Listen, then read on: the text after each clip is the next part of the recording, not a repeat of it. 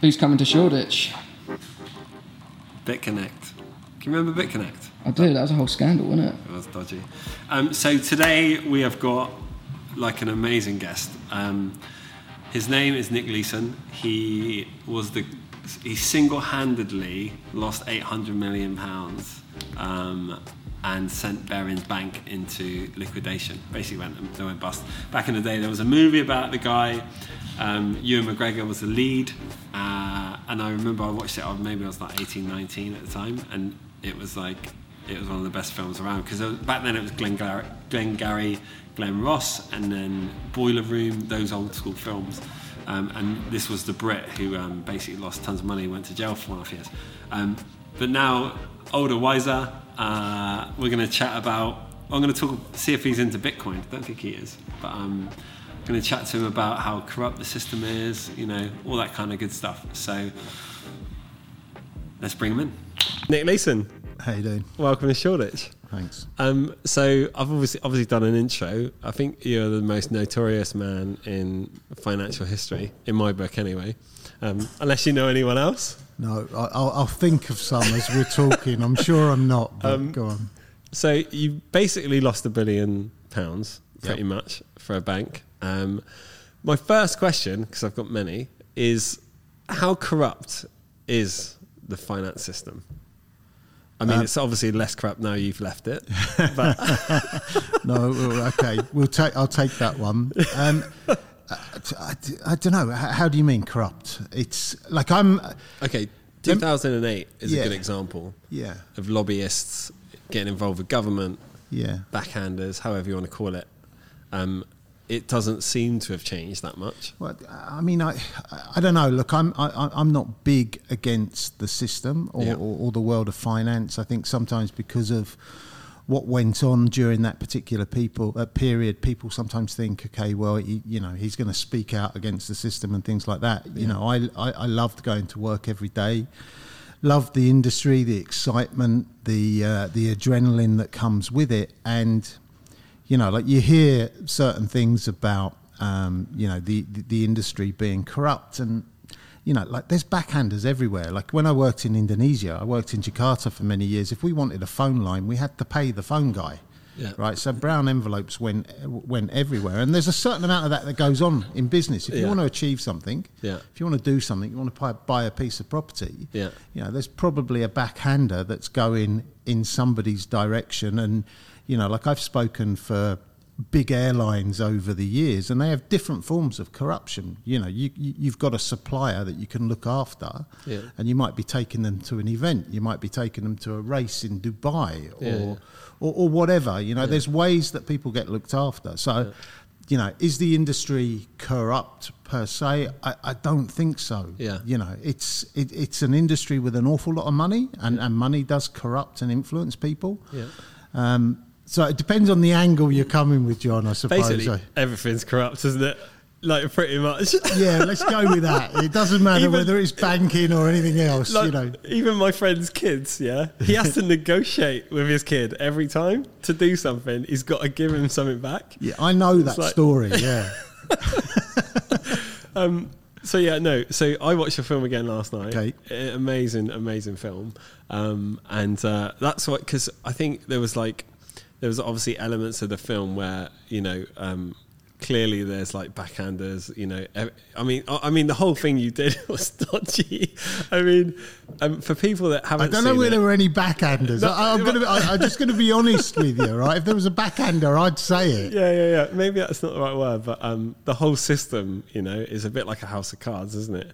It's propped up on, well, all systems really. It's like you know, I look at the the older I get, the more corrupt I see everything. I thought you were going to say the more corrupt you become. no, no, I'm not. I'm the opposite. I try, I've always. I mean, when I was a student, I told you, uh, like beforehand, like um, I worked in the gym and uh, in the town centre of Watford. Okay, so you're from Watford. I went to uni in Hertfordshire, and what I did was I basically I worked in the gym. I gave everyone that worked in a bar in Watford a pound a month membership, so Yeah. I would get free drinks. I've still got mine. I would have hooked you up for free.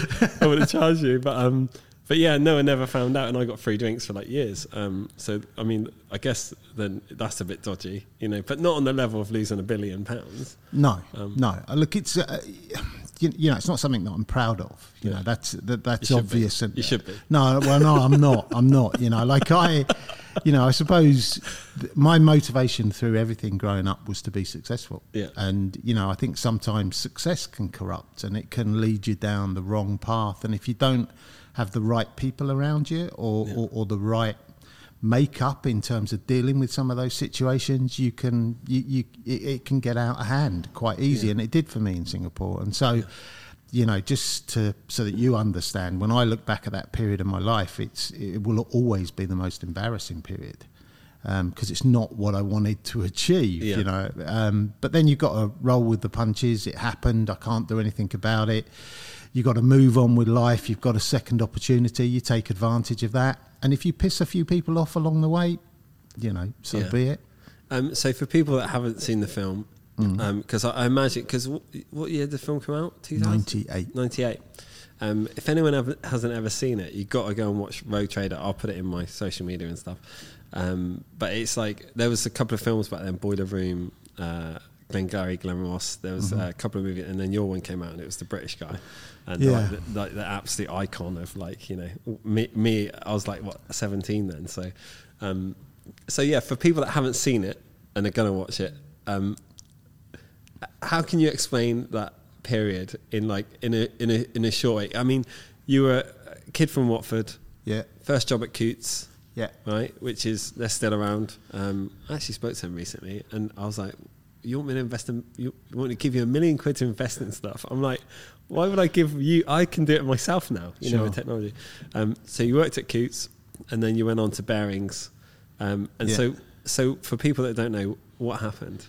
Yeah, well, well, you're right. I left school at 18, Yeah. um, so I very spectacularly failed my maths A level. So that, that made up my mind. Banking was the only career for me. So you obviously didn't need maths to get into the industry. Um, go on. Well, I mean, that might have been the the reason you lost a billion. We, we might have hit that moment. No, no, no. Genuinely, I was, I, or, or rather, I was quite good at maths, but uh, I, I, I missed the last year at school because we had a we had a relief teacher, um, and so I didn't bother going for the last uh, the last twelve months of my um, of my A levels. So I I would have gone into the city of London in 1985, aged Yeah. 18. Um, minus an A level in maths. Um, was offered a job at Coutts, which was a difficult job to get at the time. Started in 15 Lombard Street. Um, worked there for a couple of years. Was uh, moved on to Morgan Stanley, Yep. big American investment bank. Uh, worked in liability management there for a while, and then moved on to futures and options, which was kind of a, a growing niche area at the time. Right. Um, spent some time in Japan with Morgan Stanley uh, was headhunted to Barings. Yeah. Um, you know, they deliberately came out looking for somebody like me. I think that's probably more the reason why uh, why things started to go wrong. Worked in Port Portsoken Street, not far from here, for um, for about a year. Yeah. Um, moved out to Hong Kong um, to solve a problem that they had. Uh, was there for about a month. Didn't really like it in Hong Kong. Didn't like the people, uh, the English people, pri- primarily. The, uh, the you know a lot of people have been there for a long time. It's quite colonial. Um, and then moved down to Jakarta, where the real problem was, and um, yeah, a lot of unsettled trades, a balance sheet that was wasn't looking particularly good for the bank, and uh, worked there for about a year. Uh, loved it in Indonesia. Came back to London for a short period of time, working in business development, and the opportunity came up to move to Australia to work on the Sydney Futures Exchange. Um, there was a bit of a wait for that, so um, I ended up in Singapore um, setting up the futures and options operation for for Baring. So went from a role that had been heavily business development, back office sort of stuff, into running the trading floor as well Yeah. uh, and trading uh, throughout that period. So, you know, like there's a phrase that says, um, you know, you everybody reaches their level of incompetence. I did that in Singapore, and you know. Um, lots of people that I could have asked for help and advice during that period. Made some errors on the trading floor. Very small error. Yeah, not small for everybody, but small from the banking perspective. About ten thousand dollars one day. It's massive surge in volume in Singapore. Uh, the systems weren't able to cope with it. Uh, the Japanese markets, there were circuit breakers kicking in, so everything swung into Singapore. Um, hidden error in an error account um, overnight, um, now, or, or termed at the time the uh, the, the five eighths account now The uh, infamous. yeah now known as the infamous or the illegal five eighths account Eights are lucky, right? That's a lucky number, yeah, isn't it? Yeah, Not for I think- No, I disproved that fact as well. Uh, yeah, Um, I think somebody in China told me one time that eight is a lucky number. Yeah. You put four or five of them together, and it has a different connotation. Really? You'll have to ask one of your Asian viewers to give you the lowdown on that, but that's what I was told. But. Bef- Before you go on to about the losses, Mm. because some people won't know what futures and options are. Um, I don't know. that's why. go on. I'm messing with no, you. of course. Um, so futures are quite straightforward. Um, Sure. Can you explain futures to people? Yeah, it's just uh, like the future price of an, uh, an index. So I was trading the Nikkei 225, so they're three month contracts. So it's where people expect the market to be in three months' time. And that, what industry? What kind of um, what what kind of futures were you? Well, you can do the, you can get futures and options on anything. Yeah. Um, but I was trading the Nikkei 225 at the Right. time, so the Japanese stock market. Right. And it was a period where, just to give you some context, the Nikkei 225 was at, at its record ever level. So it was trading around 39,000. Okay. It's, I think it's 30 today. It's been down to 17. So it's it's never been back, and obviously everything's stagnated in Japan since about that time. So Yeah. from there, so in a three-year period, it went from 39,000 or 39,900, I think it was. Yeah. By the time I left Singapore, it was down at 17, and I was a buyer pretty much all of that way. Down. Yeah. Right. And so f- futures can be how how long? Three months. Uh, you, you can get them longer dated, so they tend to Yeah. be three, six, nine, 12, Yeah. 12 month periods. There's, but you usually trade the near month. Yeah. Okay. So, you know, it's March, June, September, and uh, okay, December. cool. And that's what futures. Con- so uh, the reason there's context to that, and I'll, I'll ask later because we're going to talk about Bitcoin because they've got an ETF and they're doing futures now.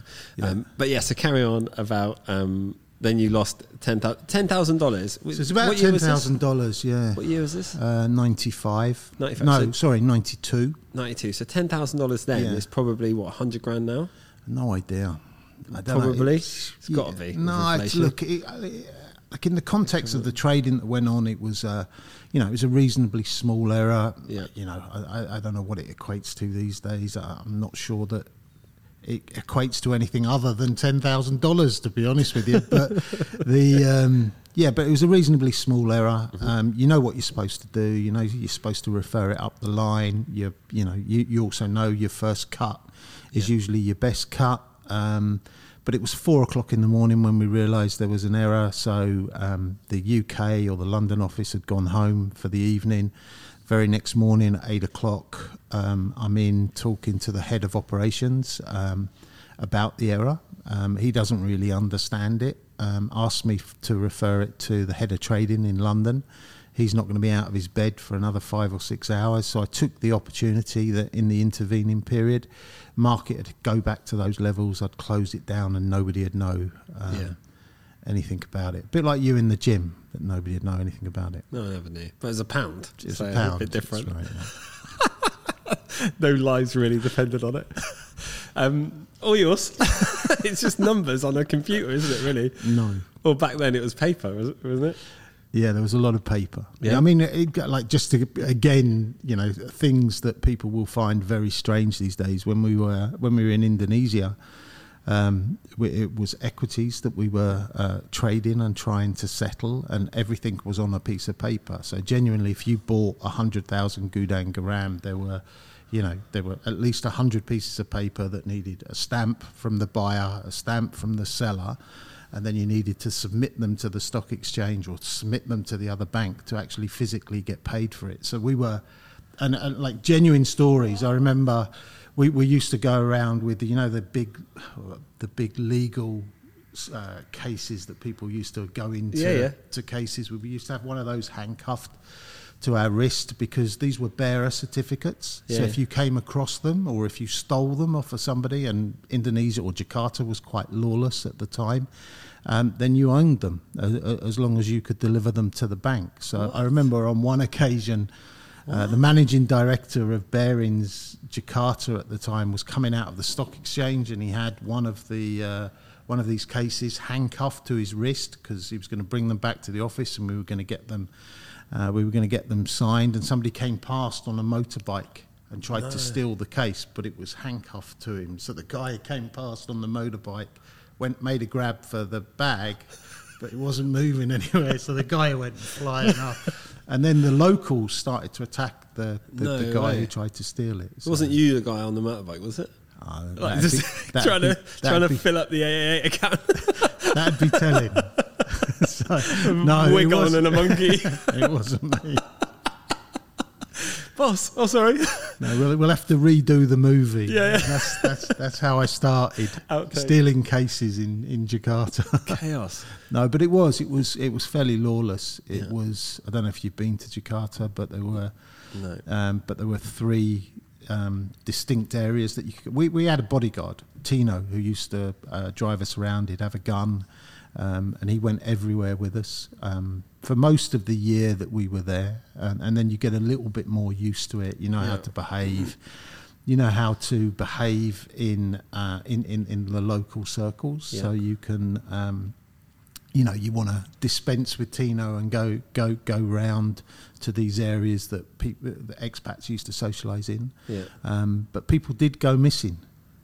Crazy. Yeah, you went to the Philippines and you'd find people that would be you know um, that would be. Um, Just loads of hands well, everywhere. yeah, it's one of those stories. You'd find people washed up on beaches who'd had everything stolen as they arrived at the airport in Manila. And What? were obviously, yeah, no, it was it's like a it's a very different time. up. Yeah. but dude, this isn't nineties. This isn't even long ago. Yeah, no, yeah, but everybody Really? everybody was catching up, I suppose. you know, it's you have developed and undeveloped. now they have people asking if you want a taxi. Back then it was just people with knives. when you learn No, the- Manila was always considered quite dangerous at the time. Yeah, Crazy. you you had to be very careful which taxis you were getting into at the airport and, and things like that. That's mad. I f this is fascinating because obviously I'm involved in like um, Bitcoin and you know crypto and all that kind Yeah. of stuff now.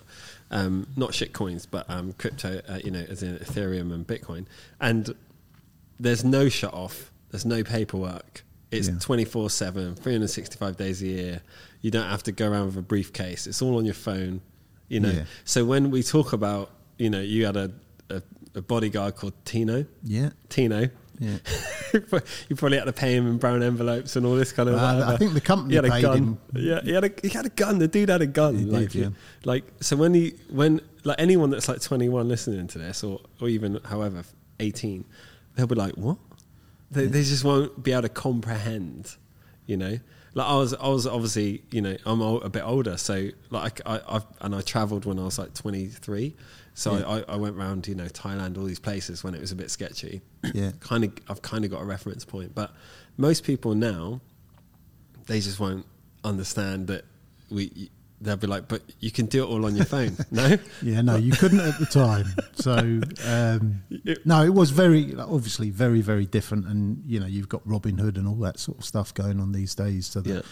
everything is far more accessible, which Yeah. I think has a good side and a bad side, right? We'll, we'll come to that, but back to you losing a billion pounds, Yeah. because that is still an incredible story. Yeah, so it started off started off small, obviously, as I said, and uh, I didn't refer it up the line to the head of trading in London. Then I'm more complicit in the concealment, and you know, it was a different time. Um, how often did I see people put things into error accounts? I pretty much saw it every day. Um, you know, you'd warehouse warehouse a position overnight. Maybe you hadn't completed the order for the client, or you'd made a mistake. You'd you you traded too much. It'd go into an account two or three days later, maybe even less. You'd close out the position, and nobody would be any the wiser. So you know that was what the thought process was, and. So this happened in about um, June or July of um, of '92, Uh, you're expecting a knock on the door every single minute of every single day. Somebody walks in the room, you think that's it, your number's up, the phone rings, you think um, that's somebody who's about to expose you.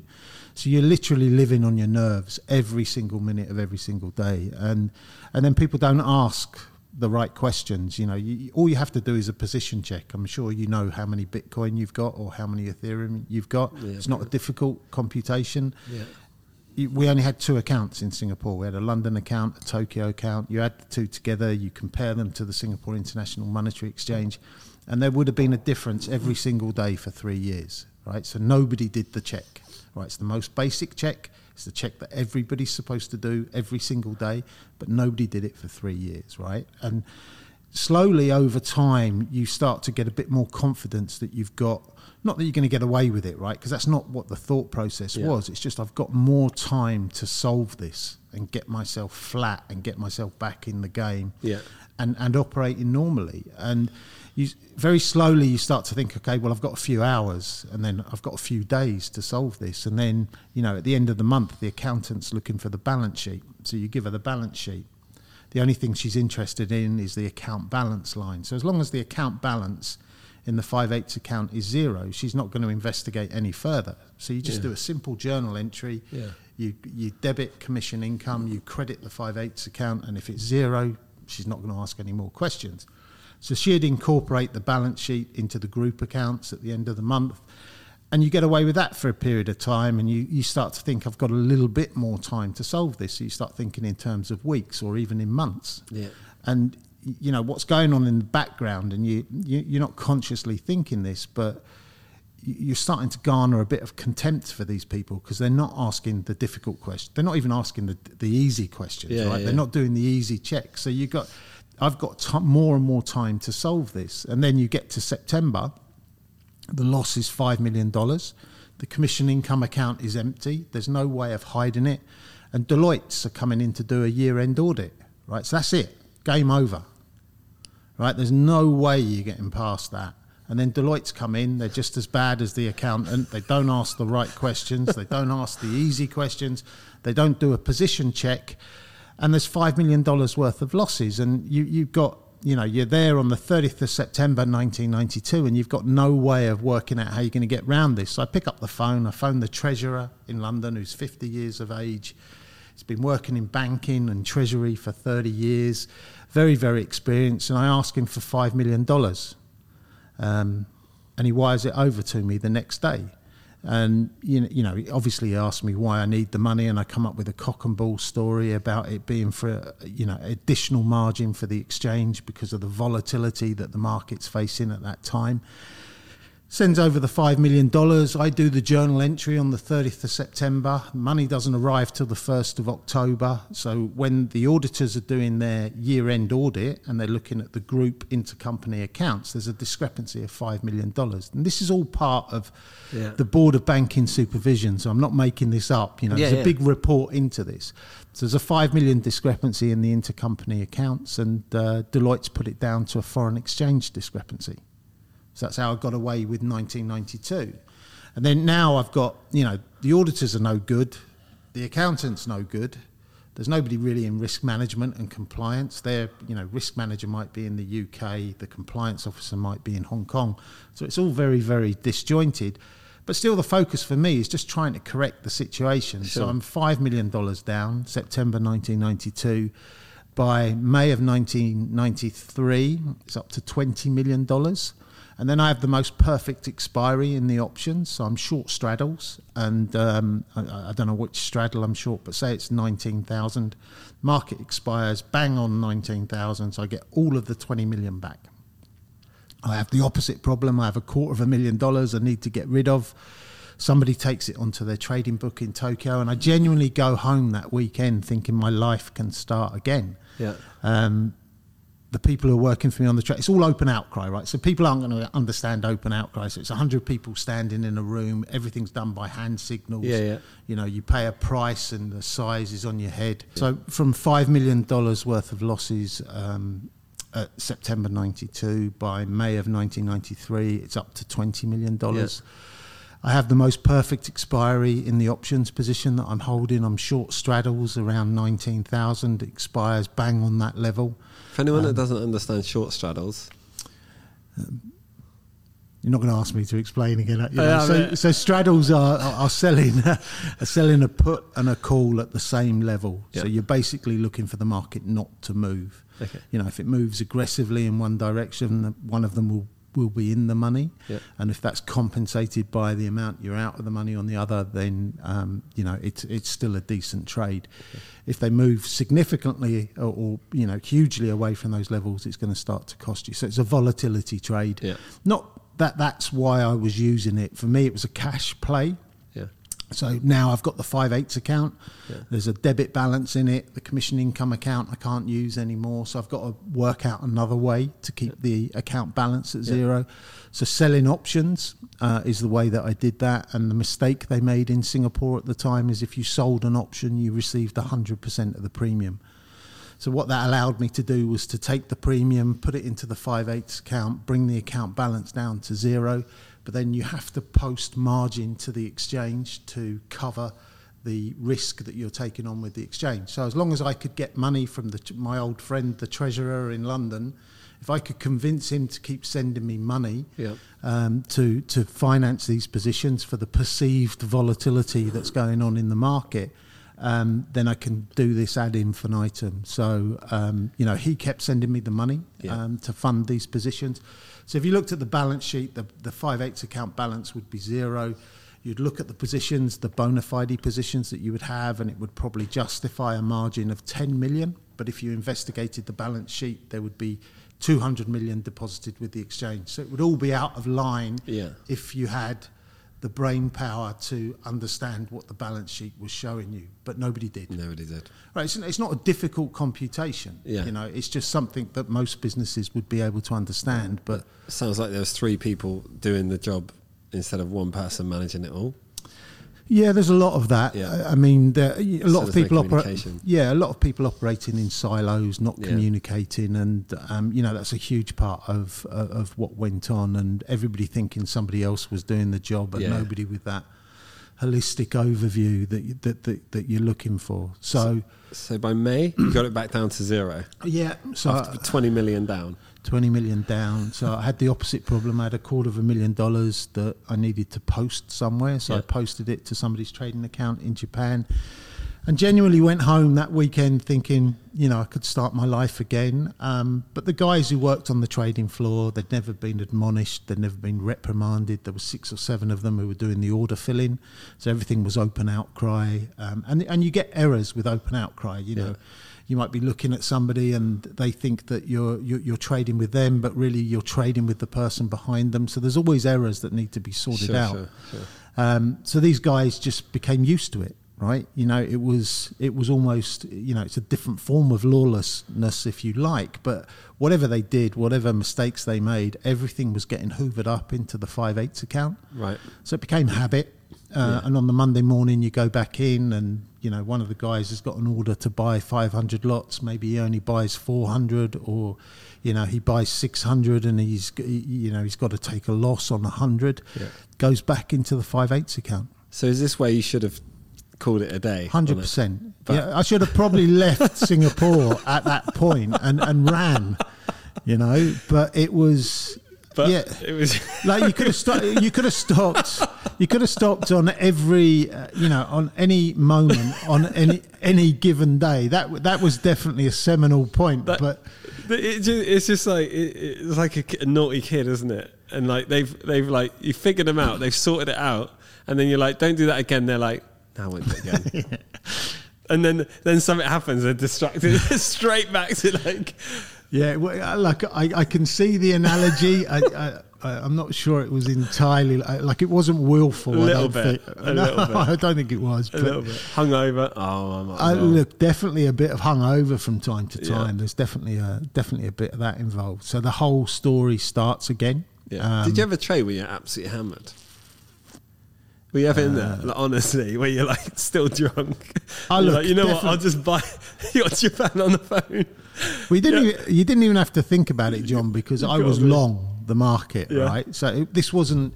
you know, there's a point that you, and you know from a trading perspective, if you've got a position on and, and you think it's going to go against you and it's going to Yeah. continue going against you, you can flip that position. Yeah. Right?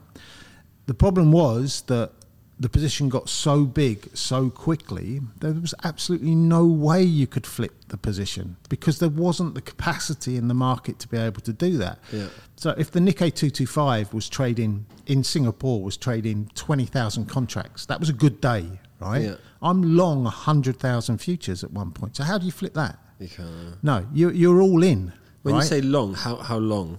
What's the period?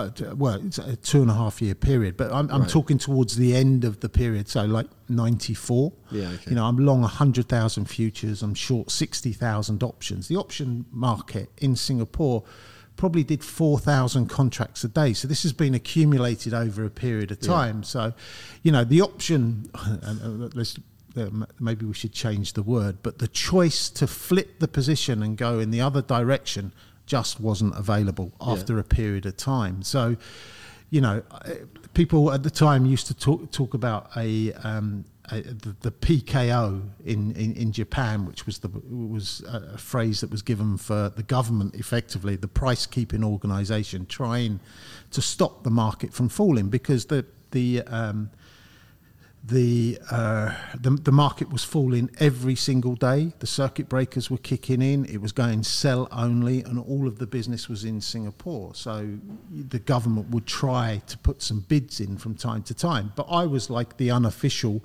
price keeping organisation because I was the only other guy trying to buy it because this either turned Yeah. or that was the end. Right now, that wasn't really the thought process, and and you, you're always looking for the smallest positive, and Yeah. you know that you'd have days that it turned, it went in your favour, Yeah. and that just emboldens you a little bit that Yeah. you've got more time to try and solve the situation, which is really. You know, as misguided as that was, and I totally accept that. You know, that was the uh, that was the thought process, and then you get into this situation where you've got this status, you know, amongst all the people that you work with, you work for. Yeah. You know, the, everybody on the trading floor thought I was God. Yeah. You know, because every time they sold to me, Yeah. they see the market tick down. Well, you moved the market, right? You were moving Well, the I, market. I yeah, I, I moved it and I held it. Yeah, Right. So yeah. th- if you can imagine in Singapore, the only thing that people are looking at is the ticker tape. Yeah, yeah. So like the- in the film. You know, yeah, like in the film. So the market starts to go down in Japan, which Yeah. is the, the the lead market. Yeah. And because they see it going down in Japan and they can see the price, and I'm still bid in Singapore, they'll sell it to me. But before they have a chance to get out, I'm also buying in Osaka because I've got a squawk box that goes straight to the trading floor in Osaka, and I'm buying there. So immediately it'll pop back up. Yeah. And most of these people were day traders, very, or they were scalping. So Yeah. they'd sell to you, and then they're immediately looking for their out. Yeah. And if there's no out, they'll take a loss very, very quickly. Yeah. So they start. There, there was this perception that every time they traded with me, they lost money. Right. So this status or is building Yeah. everywhere, Yeah, and you're kind of you're carried along with it, and you're not conscious of it at the time, but kind of saying stop and admitting to what was going on. Like it would have been hardest to my ex-wife at the time, Yeah. you know, telling her what was going on, that it was all a tissue of lies, rather than, you know, the life that she was living in Singapore. You Yeah, know, yeah. lying by the pool all day, going to the best shops and the best restaurants with her friends and uh, and what have you, and that and that that probably kept me moving forward in that direction. I mean, ultimately, you're, pay, you're playing one giant game. Money is like obviously the consequence, but it's just a massive game, isn't it? Really, you were just uh, you were you were just like the um. Have you seen Squid Games? You were like the host. Yeah, I d- I've, I've seen the last couple of Squid Games only because my wife was watching it. But so uh, good. but no, it's a bit like I mean, when you I'm not- look I'm it, not getting there's, it at the there's moment, 400 people on the floor, and you're basically you're moving the market. You and you're basically lying to them, aren't you? you in a way, you're just hundred like percent, hundred percent. you're just like you, Squawk yeah. Box. If people don't know, it's like a speaker, isn't it? Yeah. You know, it's a it's basically like a speaker, and it's like someone shouting down "buy" or whatever. You know what it is. Um, it, it just sounds like this really crazy old school game that you were playing, and you were like the ringleader of all of it. But you lost a billion quid. Yeah, but I, I didn't know I was playing a game at the time. I was just trying to survive from day to day. Maybe, maybe I should look for some royalties out of the Squid Game thing because maybe I. Uh, You probably inspired a huge amount. Um, so the okay, so the question is from losing twenty mil back to square one yeah, in May '93. yeah. 93. How long did it take you to then lose a billion? Uh, well, I think the final number was 862, so it was a billion dollars. A roughly. billion dollars, yeah. Yeah. Um, so, uh, so from May of What's 19. 200 million between? Well, I don't know if you want to give me 200 million, I'll tell you. But the uh, it won't last long, will it? um, the um, so so not long is the answer. so May of '93 to February of '95, and and and it accelerated a lot from Less the end of the, the end of '94. Yeah. Um, as I said, the position by the end of '94 was huge. Volatility. I, I'd crushed volatility, right? Because I was selling straddles after straddles Yeah. after straddles. I, you know, I speak at lots of different events, and you get lots of traders turning up to them, and they ask what the strategy was. Right? There was no strategy. This was a cash. this was a cash play.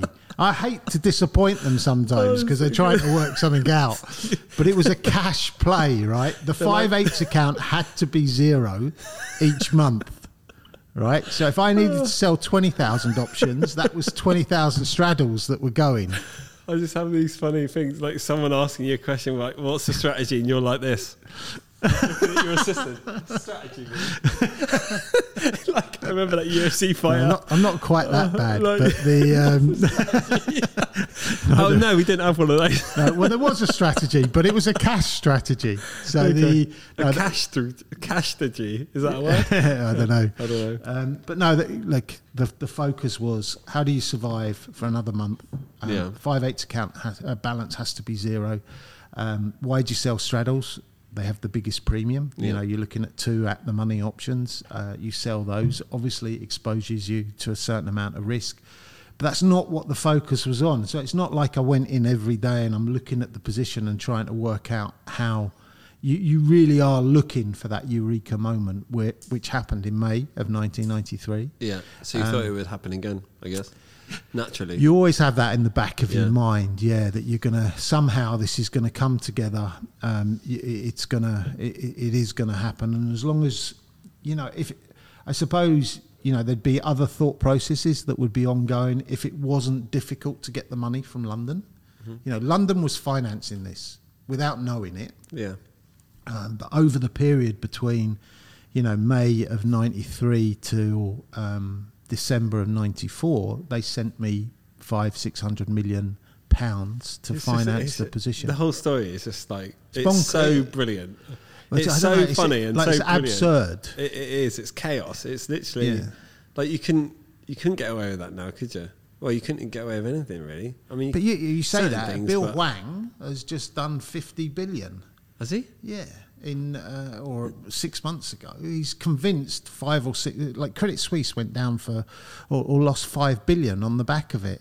So he's a family office in the US. He's Right. com- he's been done for insider trading in the past. He's been fined, right?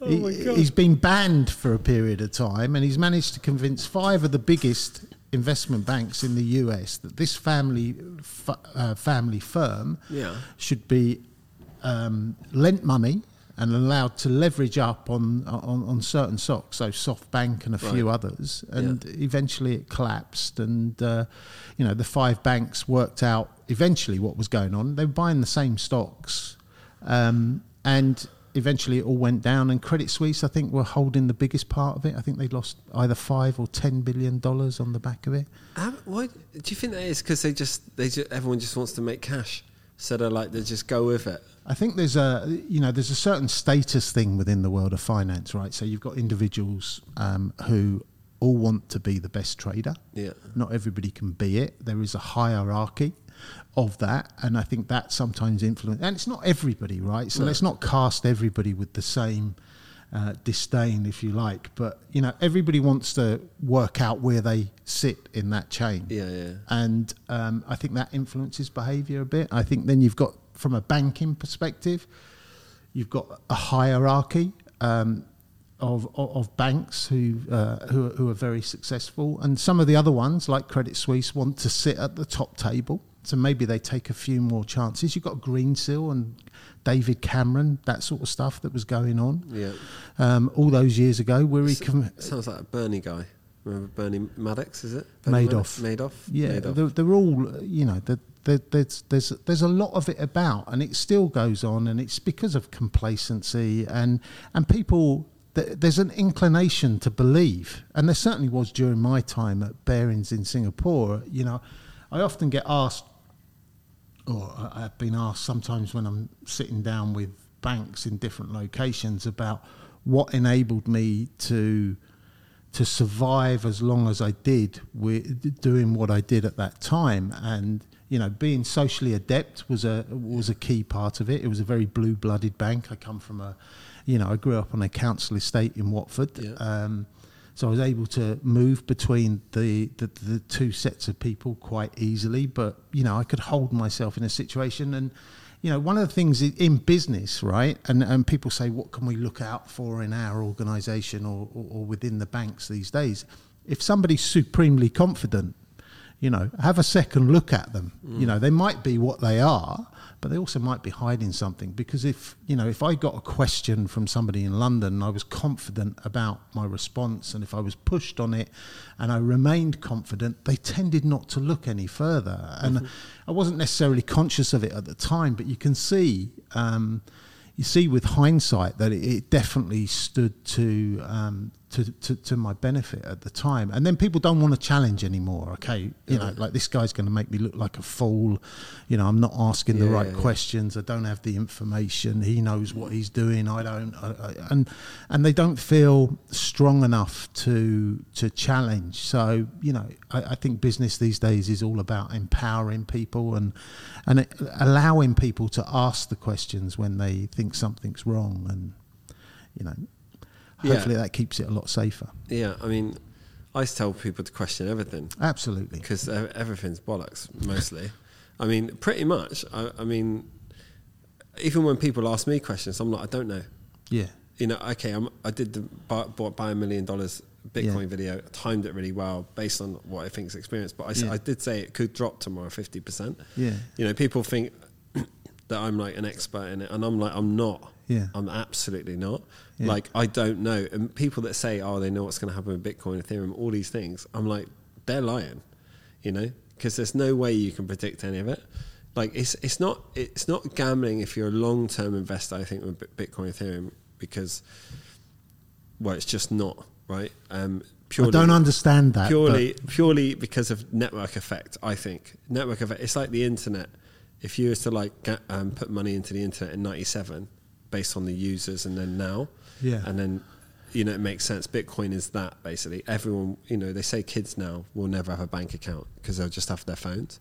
Why would they need to fill out forms and go to a bank, put their proof of address down when you can just download an app? put your money on there and get paid on there. So there won't be bank accounts like that in the future. So network effect is like you know it's always going to grow. But as far as like trading Bitcoin, wouldn't wouldn't say you know you see people online they're like acting as if they know how to trade Bitcoin every day, and it's just all absolute rubbish. Yeah.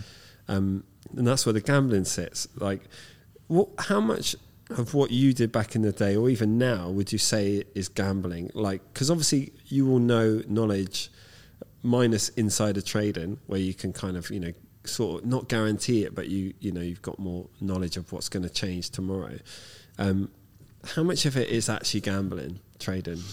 Um, it, it, it's it's an analogy that you know from working in the industry you always try to steer clear of, mm-hmm. just because you don't want to be described as a gambler. And when you when you think of gambling in the traditional vein, you know, backing horses and doing stuff like that, I do none of that. Mm. Right, I have no interest. I might have a bet on a football match every now and again if it's a team I support. Um, but I'm not going to try and analyse that sort of game and try and work out what, what, what's going on. Yeah. Um, you know, when I look at the way that I trade these days, and I do still trade, um, you know, I'm looking for patterns and and I'm looking for ways that you can try and identify and identify behaviour in in the market. So, you know, I remember many years ago standing in trading pits, um, you know, in London, in Singapore, and if JP Morgan walked into the pit, that was the time to walk out, right? Because they're going to have a big order, and whatever they say is what the market is going to do, and that kind of stays with me. So I, I, I trade, uh, I trade frequently, um, but you know, I'm in and out of the market reasonably quick. So if if you want to trade on a daily basis and you want to day trade, you need a market that moves. So you need volatility. Mm-hmm. And I can guarantee that you'll see volatility at the opening bell, Europe, and at the opening bell, New York. So I just focus on those. And I think for the first part of the day, when you've got all these opening orders and things like that, you, you can um, you you can see how people are behaving. Like a, a lot of trading is about fear. Yeah. You know, if a market is going against you, how do people react? And you see them stop out at, at, at, silly levels. There's still a certain amount of manipulation. There's not supposed to be. But if you look at a market pre open, there's definitely a bit of spoofing. It's supposed to be illegal, but there, there is definitely a bit of spoofing. Um, and, and, so I focus on those sort of periods. And I just remember, you, you know, I don't want to be drawn into a day of trading against JP Morgan and Goldman Sachs because they are going to bury you. Yeah. Right? They absolutely will bury you. So it doesn't matter however big you think you are or however big I think I am. If you run into Goldman's or JP Morgan, you're dead. Mm. Right? So try and step out of the market during those points. And you know, Bitcoin. I I was telling you earlier. I did a, a TV program last week with, um, with, with a guy who trades Bitcoin all of the time. He's a very experienced trader. Um, he, he's very quick in and out of the market. Is he successful?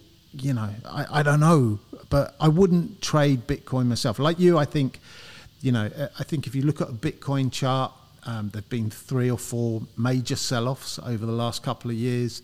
Started to trade um, futures. Yeah, you know, big surge, dropped off straight after it.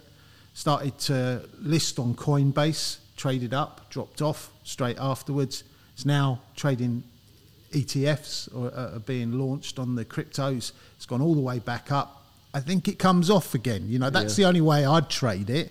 But it seems to get these big news events, and then I think one of them was yeah. a eighty percent retracement, the other one was a fifty percent retracement. And it, yeah, if you go back over like thirteen years, there's been like four bull runs and three bear right. markets. We're in a bull run now. When you talk about Coinbase, that was when Coinbase listed. Yeah. Um, not Bitcoin. So yeah. they they listed, it went up because a friend of mine was the CEO of um, Coinbase UK. Right.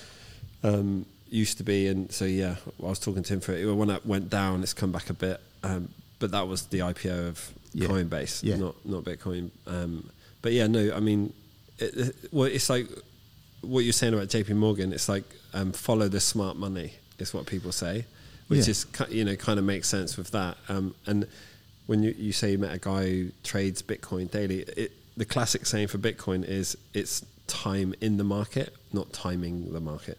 Yeah. You know, so if you put money in, hold it for five years, yeah. no one's ever lost money.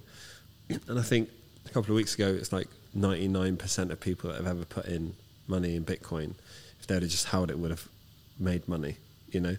But it's just the, the thing is like trading. But those 99% of people now at this point, you know, must be well, it's an all-time high now. So technically, if you yeah. put money in before you, you no, no, but I know, but I mean the, the, the people that are uh, able to invest. I know you can trade in fractions of Bitcoin these days, but the people that you know are are commanding that market at this point are high net worth individuals. I would imagine. Yeah, well, it's over. It's over a trillion now. So it's like even if you put in a billion, it won't make much difference. Yeah. So you can't really move the market like you.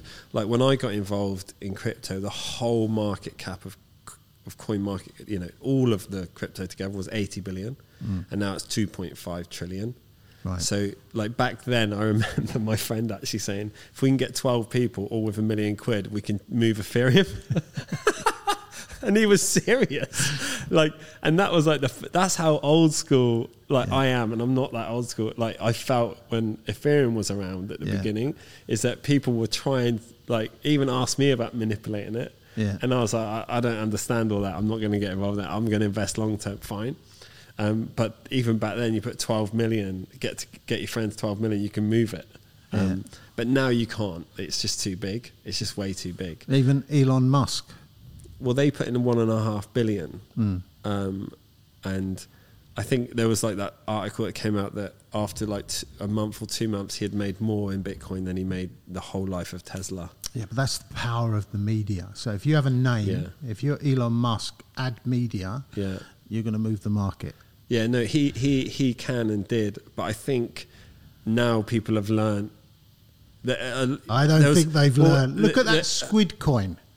Oh well, that's that's not Bitcoin though. No, it's not Bitcoin. S- Squid but coin. It's a crypto. No, I heard about it. Is it Squid coin? Is that the one that dropped in the? In It's the gone now. Gone. Was it Squid coin or the Pokemon one? No, squid. Squid coin. This week, Squid. I think the. Uh, I showed you the video tonight earlier. Yeah. Yeah. There's they- a guy they- live, and then it just went off the charts. well, no, I think they've they've taken all of the money out Wait, now. did you start Squid Coin? we, I knew it. Everyone, we've unveiled the host. Yeah, no. yeah.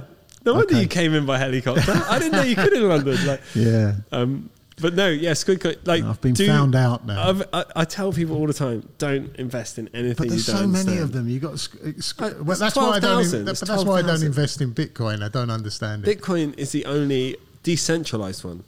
Everything else is centralized. I just like like you said at the beginning. I'm an old guy or an OG, and um, I, I think the banks will have their own digital currencies in time. And and whilst Bitcoin and Ethereum will survive and and Yeah. probably prosper, I think the digital currencies uh, that that from the central banks will uh, will continue in in the form of money. they'll happen, but they'll be like stable coins, but they won't change Bitcoin.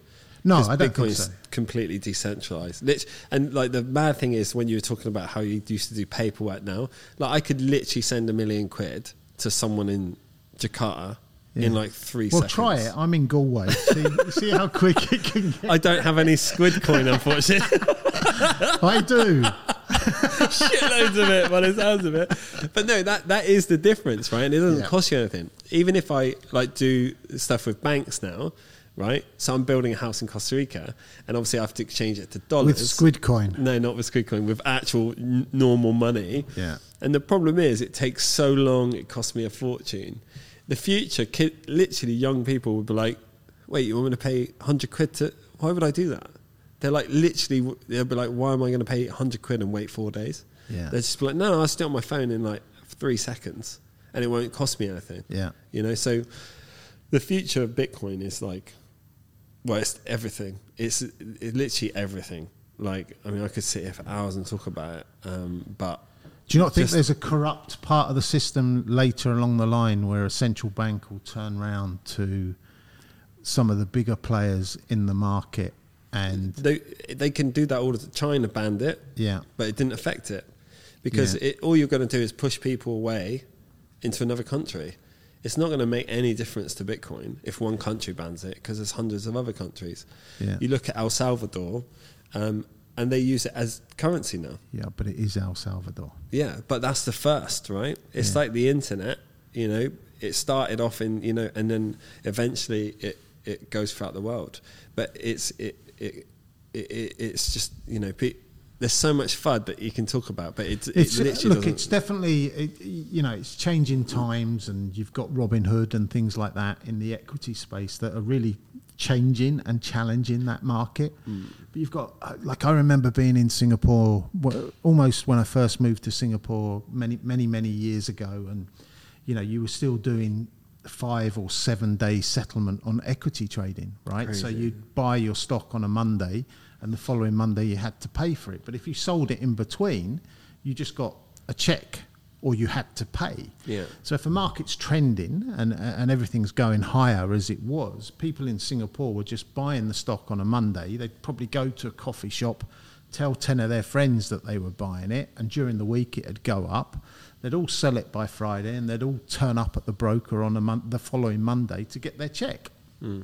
So it's great. Everything's on a high.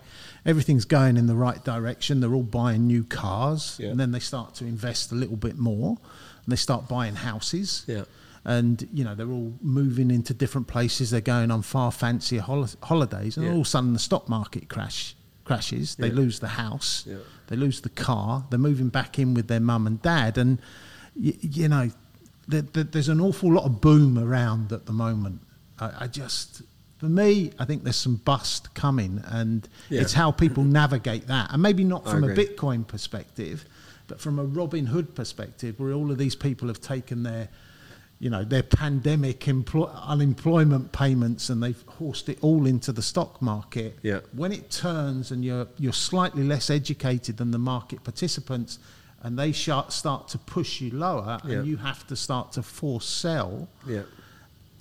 That's that's a nasty place and and I think that Yeah. may come at some point I'm not I'm not I'm, That I'm not a that- doomsayer right now No, no, but that will always happen throughout does, the yeah. rest of the li- rest of life because you've got new people Yeah. against experienced people.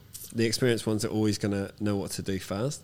Um, but the difference is now, if you look at the amount of people that are involved in the stock market globally compared to like mid 90s or even 2000s, everyone has access to it now.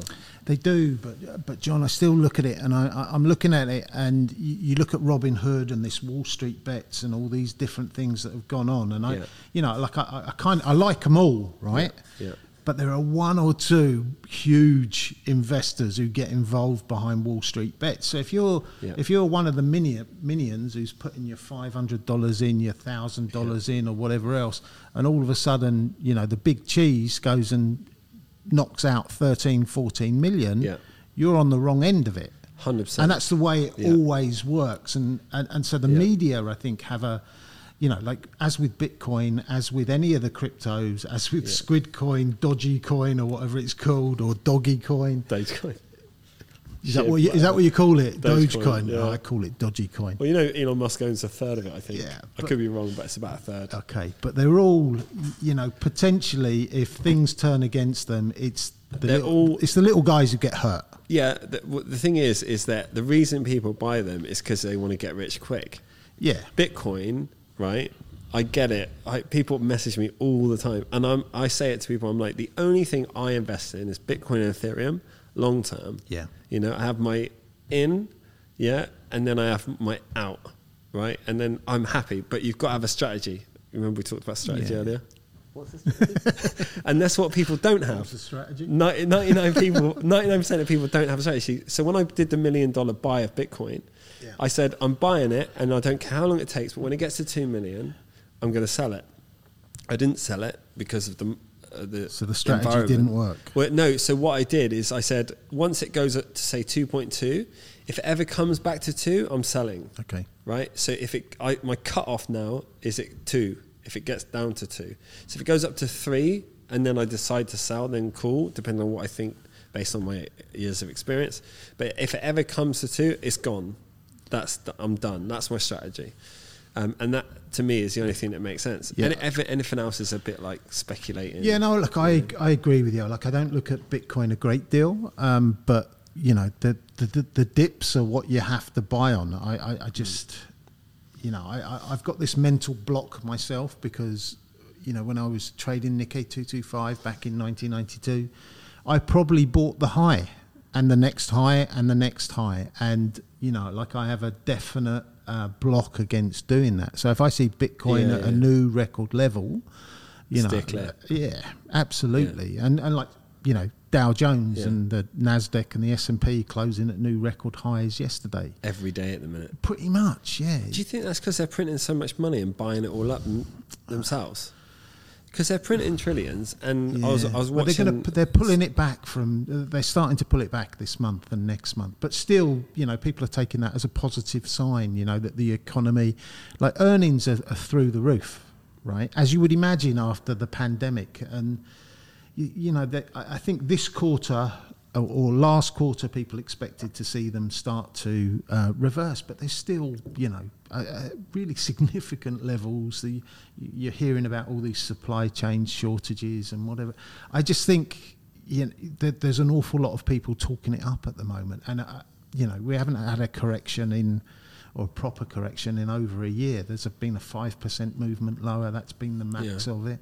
It like it has to come, right? It is. That's not Nos- Nostradamus stuff. It will come. Yeah. You know, looking at property, it's exactly the same thing. You know, like properties at at, at record levels as well. Yeah. You've got this situation with Evergrande in in China, China. yeah, you know, 90 million apartments not lived in.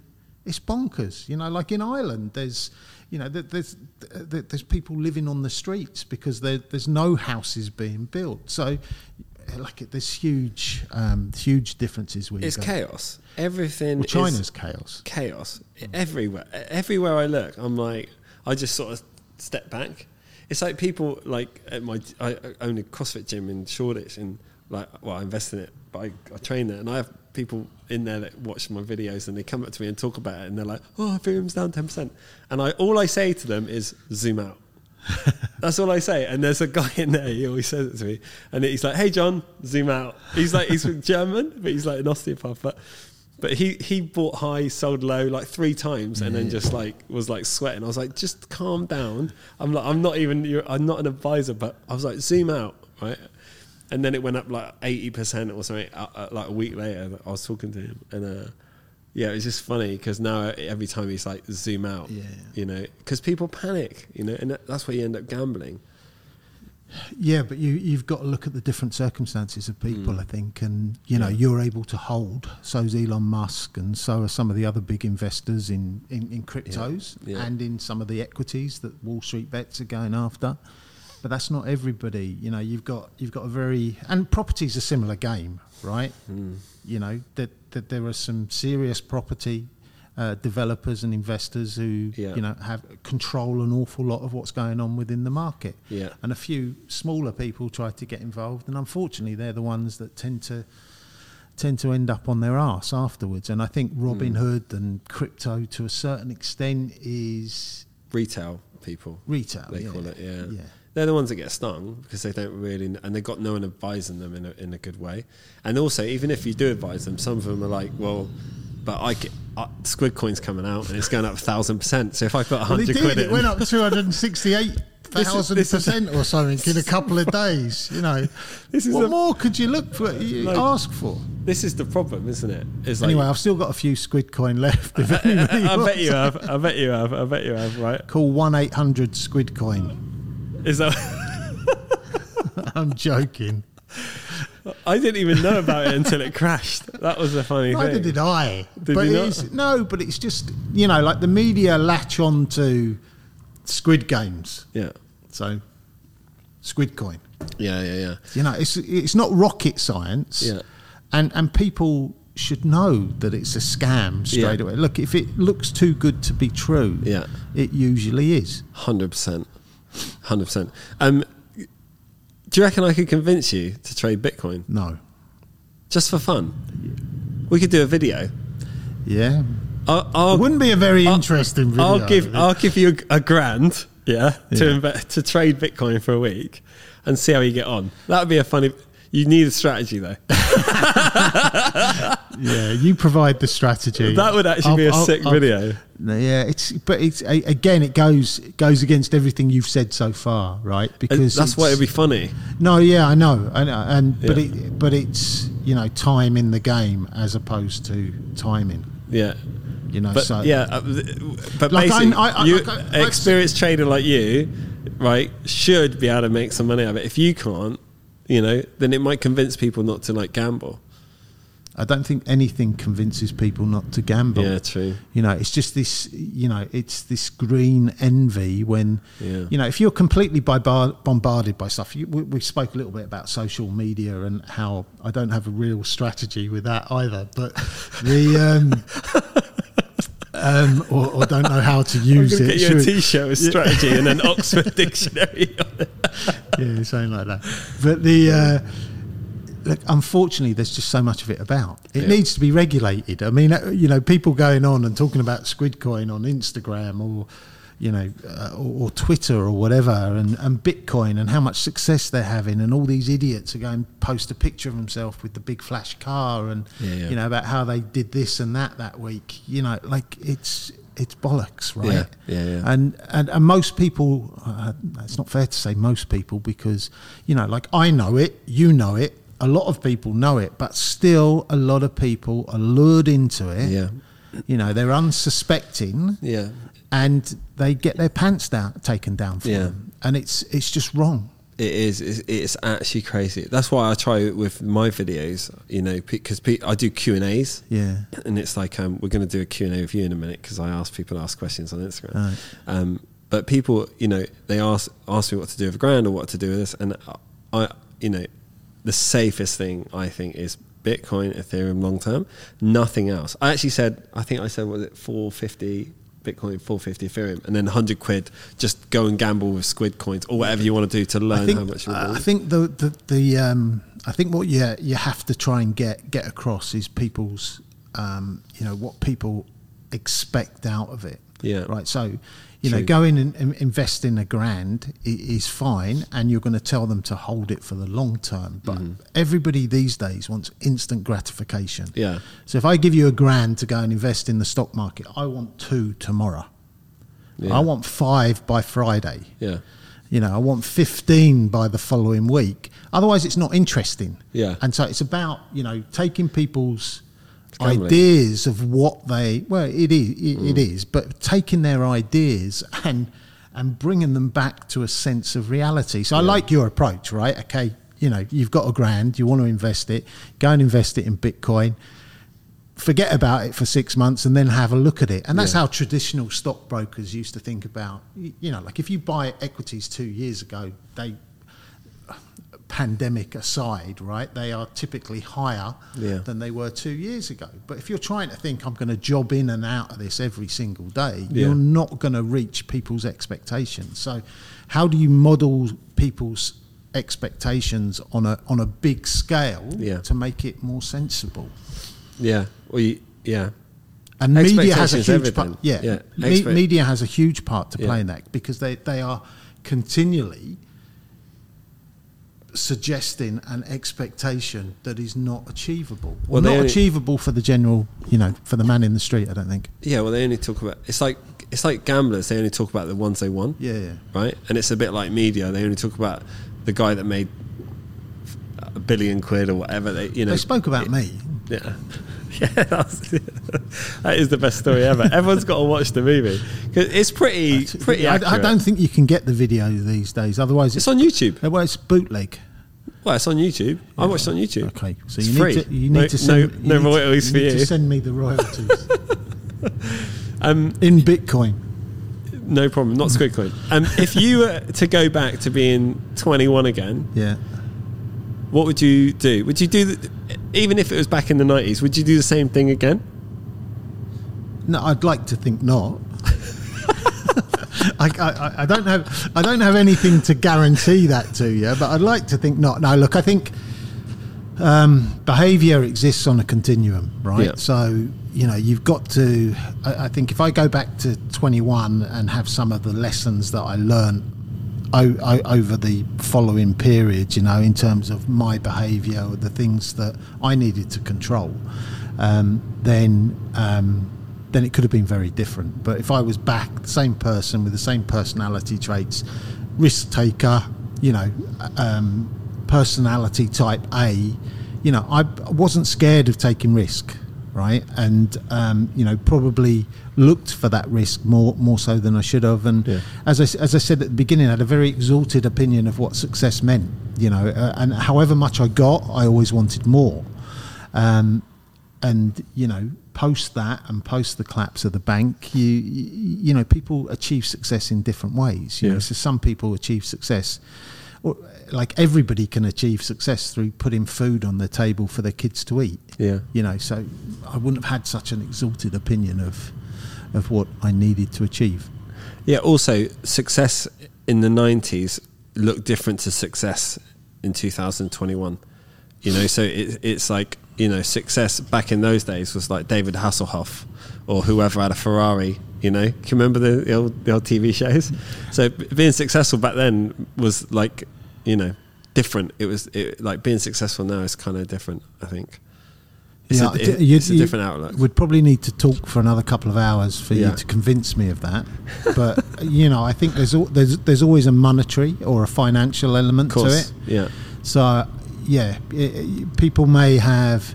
You know, it's like the world of banking. People always said to me, "How do we change the world of finance?" You mentioned the word corrupt earlier. Um, I, I, I think the industry, and I don't like the word corrupt, but if I was going to look at the industry, you know, people were many many years ago. People were talking about you know the, the the new generation that were coming through. You were part of it for a while, and you've got the millennials and whatever else, and that potentially with their the, the different way that they viewed success and the different way that they viewed working in in industry and their more meaningful ways of addressing everything, mm-hmm. they thought that there was a real possibility for banking or the world of finance to change. Yeah. But the industry corrupts, right? Because Yeah. it's all about money, it's all about profit. It's and, and that manifests itself into, you know, different facets of greed. Yeah. Um, and and a lot of those millennials are now, you know, looking at very different or have a very different outlook to life. So I like I'm uh, the one thing that I'm probably more skeptical over anything else is whether or not you can change the world of banking and I don't think you can. I don't think you can. It gets passed down from generation Yeah. to generation. How would you define success? Now, Mhm. very different from where I um, where I um, looked at it years ago. You know, it was all about business success and monetary success, financial success. You know, I don't do badly now, um, but you know, I, I, I get enjoyment out of other things. So, um, you know, my wife succeeding. Like, it's, it's, a, it's a strange thing for me, right? Like, I don't know if I can have success after the biggest failure of the 90s, right? And, and, and so I have to come to terms with that and and, and survive through that. And I, I think I've done that, right? I don't Yeah. have any, I don't carry any big chip around on my shoulder. I don't, uh, you know, I don't have a big uh, worry sack on my back either. Um, You know, I focus very much on family. Yeah. So it's all about my wife and kids. Um, and I think that's really for me where the success is. Um, and seeing them achieve what they can through life. So I'm not a pushy parent, you know, like what they do academically.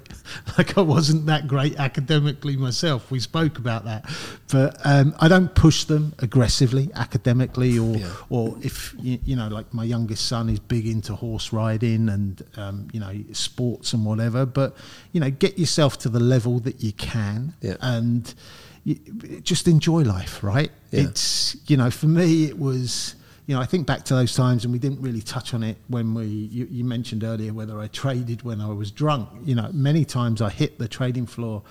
Um, you know, drinking was one of the ways of blocking everything out. Yeah, so yeah. you know, I'd often arrive on the trading floor hungover, or you know, definitely still half cut at the time, and just Yeah. go straight to the trading room and sleep till three o'clock in the afternoon, and then, you know, um, materialize and go back to the office for an hour, and then head back out to drink because it was one way of avoiding it. Everything was about avoidance. Yeah. I was avoiding the realization of the losses and avoiding the realization of my own failure. You know, Yeah, yeah, yeah. failure was the big issue for me. You know, I couldn't put my hand up and tell people what was going on because that was admitting my own failure. and I'd yeah. never encountered anything. So, you know, as we touched on earlier, for me, it's all about, you know, communication. I always tell my kids, you know, you can talk to me about anything. It doesn't matter what it is. Mm. You know, I've probably done it before, probably in, in, in bigger size than you guys, and, and, and I'm there to help. You know, my, Yeah. my biggest mistake was never asking for help and advice Yeah. Yeah. right? Because I was surrounded by people that could have helped me, and I didn't do it. Yeah. Right, and for that reason, I went off in this direction when I should have been going in this direction. Yeah. And um, you know, if I, if if I went, and I, that that's the one thing I encourage everybody to do. It doesn't matter whether it's in business, whether it's health, finance, or whatever. Yeah. Always ask for help and advice. You are. There's somebody around you who can point you in the right direction and help you out. You know, I tried to struggle through it, thought I'd be able to cope, Yeah. and messed up on. But a- you were young as well at that time. Doesn't Like, matter, you know. yeah, Like I, it's I mean, harder. I think it's harder when you're young. Oh, absolutely, you know. absolutely. For me, asking for help and advice was a sign of weakness, Mm. right? And that's why I didn't do it. So, you know, just encouraging people now to ask for help and advice, I think, is a huge, huge thing. So, Yeah. you know, it, it, um, and, and you know, my youngest fella, will, you, you know, he'll mess up from time to time, and there's definitely got to be a bit of punishment. I'm not sending him to jail for any period of time, but he's going to get told that I'm not happy with him. Yeah. But we, you know, whatever the issue is, whatever the problem is, it's not insurmountable, Yeah. and I'll help you through it. Do you know what it is? It's like when you were young. Obviously, you were like the ringleader in um, on your floor. You know, you're like so. It's kind of where else did you have anyone to turn to? Really, it's not. I mean, you were kind of like the main person, and also a lot of people nowadays, you know. Because of the environment, they still live at home until they're thirty. You know, they'll be trained and stuff. They don't have anyone to turn to because Yeah. also say you're 25 as an example and you're living at home and you're trading you're trying to make money your parents don't understand that Hmm. you know who else do you have around you it's probably why i get a lot of messages and Yeah. a lot of people you know people reach out on social media but it's really really difficult and it, it also like and so you know, being an entrepreneur and owning loads of companies, you can't talk to your staff about problems because they're like, you drive a Lambo, fuck off. You know, you haven't got any problems, but you, you have tons of problems. Finding other people that are similar Yeah. to you, where you can talk to them, is quite difficult. Um, so it's it is it's good to talk to people, but it's also difficult to find the right people as well. I think they're. I think they're there though. I mean, I mean, if there was Yeah. a if there was an appropriate use of social media, other than promoting uh, cryptos and uh, Wall Street bets, I, that's the one I'd favour. Yeah. That Um, there was an avenue for people to ask questions and look for support. You know, suicide is a horrible thing. Yeah. Right, and there's far too much of it. Uh, I live in Ireland, and there's, um, you know, the incident rate there is shocking. Really. Yeah, and it's and and uh, people being able to talk, I, I think, would solve a lot of that. Yeah. Uh, Also, expectation you mentioned. Like, Yeah. so for me, like, success for me is one thing: freedom, right? And you can you don't have to be rich to be free. I feel like you're a slave until you're free, right? And that sometimes can come with money. But if you work from your laptop and you earn enough money to get by, and you haven't got anyone bossing you around, all this kind of stuff, then to me that's that's success. Be, being able to be free. I, I've learned that as I've got older um, and been more successful financially um, because I don't have anyone telling me what to do. Um, I do whatever I want whenever I want. And once you're out of this system of like working for someone, you know, you earn your own money, you do what you want in your own time, spend your time with your kids, all this kind of stuff. To me, the only thing that success is is freedom. Like once you achieve freedom, whether it's on any level, you don't have to be rich to do it. You can do it on any level.